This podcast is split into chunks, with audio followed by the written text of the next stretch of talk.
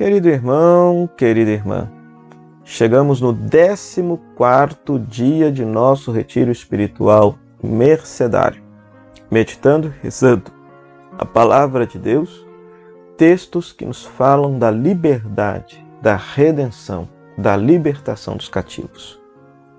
Hoje nós vamos rezar Isaías capítulo 61, versículo de 1 a 9.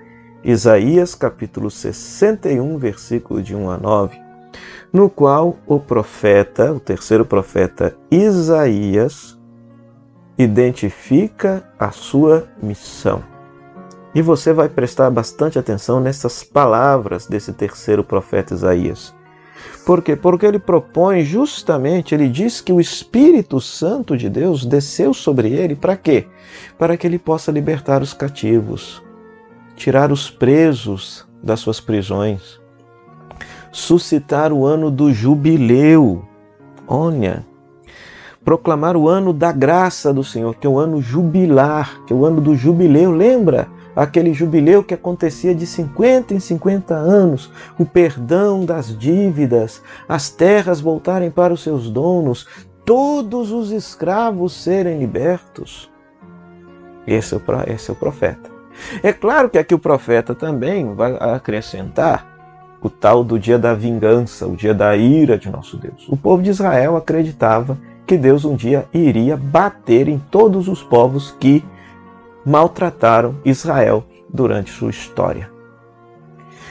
É interessante e é muito importante rezarmos esse texto porque daqui a alguns dias nós rezaremos textos do Novo Testamento e vocês vão notar que Jesus leu esse texto lá na sinagoga de Nazaré. Jesus assumiu a mesma missão que era a missão do terceiro profeta Isaías, do terceiro profeta Isaías. Então que você possa rezar esse texto, rezar a vocação do terceiro profeta Isaías e quem sabe assumir hoje nas atuais condições nas quais nós vivemos enquanto cristãos, católicos nesta terra de Santa Cruz, a terra do Brasil, de querer atualizar esta missão que foi do terceiro profeta Isaías, e que, repito, que Jesus assumiu também como missão dele, como rezaremos daqui a alguns dias, alguns dias. Que você possa se perguntar quem são os cativos de hoje, quem são os presos de hoje, quem são os cegos de hoje que nós precisamos desvendar à vista deles que nós possamos consolar. O texto também fala, consolar os que são tristes. O profeta não só denuncia, o profeta consola.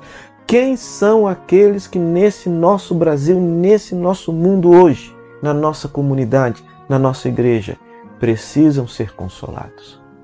Então, quando nós consolamos aqueles que estão tristes, enlutados, sem esperança, sem norte na vida, isso também é missão, isso é carisma mercedário. Então, que você possa rezar esse texto, conversar com Deus, assumir o seu propósito de um, de um gesto concreto e crescer cada vez mais na vivência e na espiritualidade do carisma da Ordem de Nossa Senhora das Mercês. Que Deus te abençoe. Até amanhã, se Deus quiser.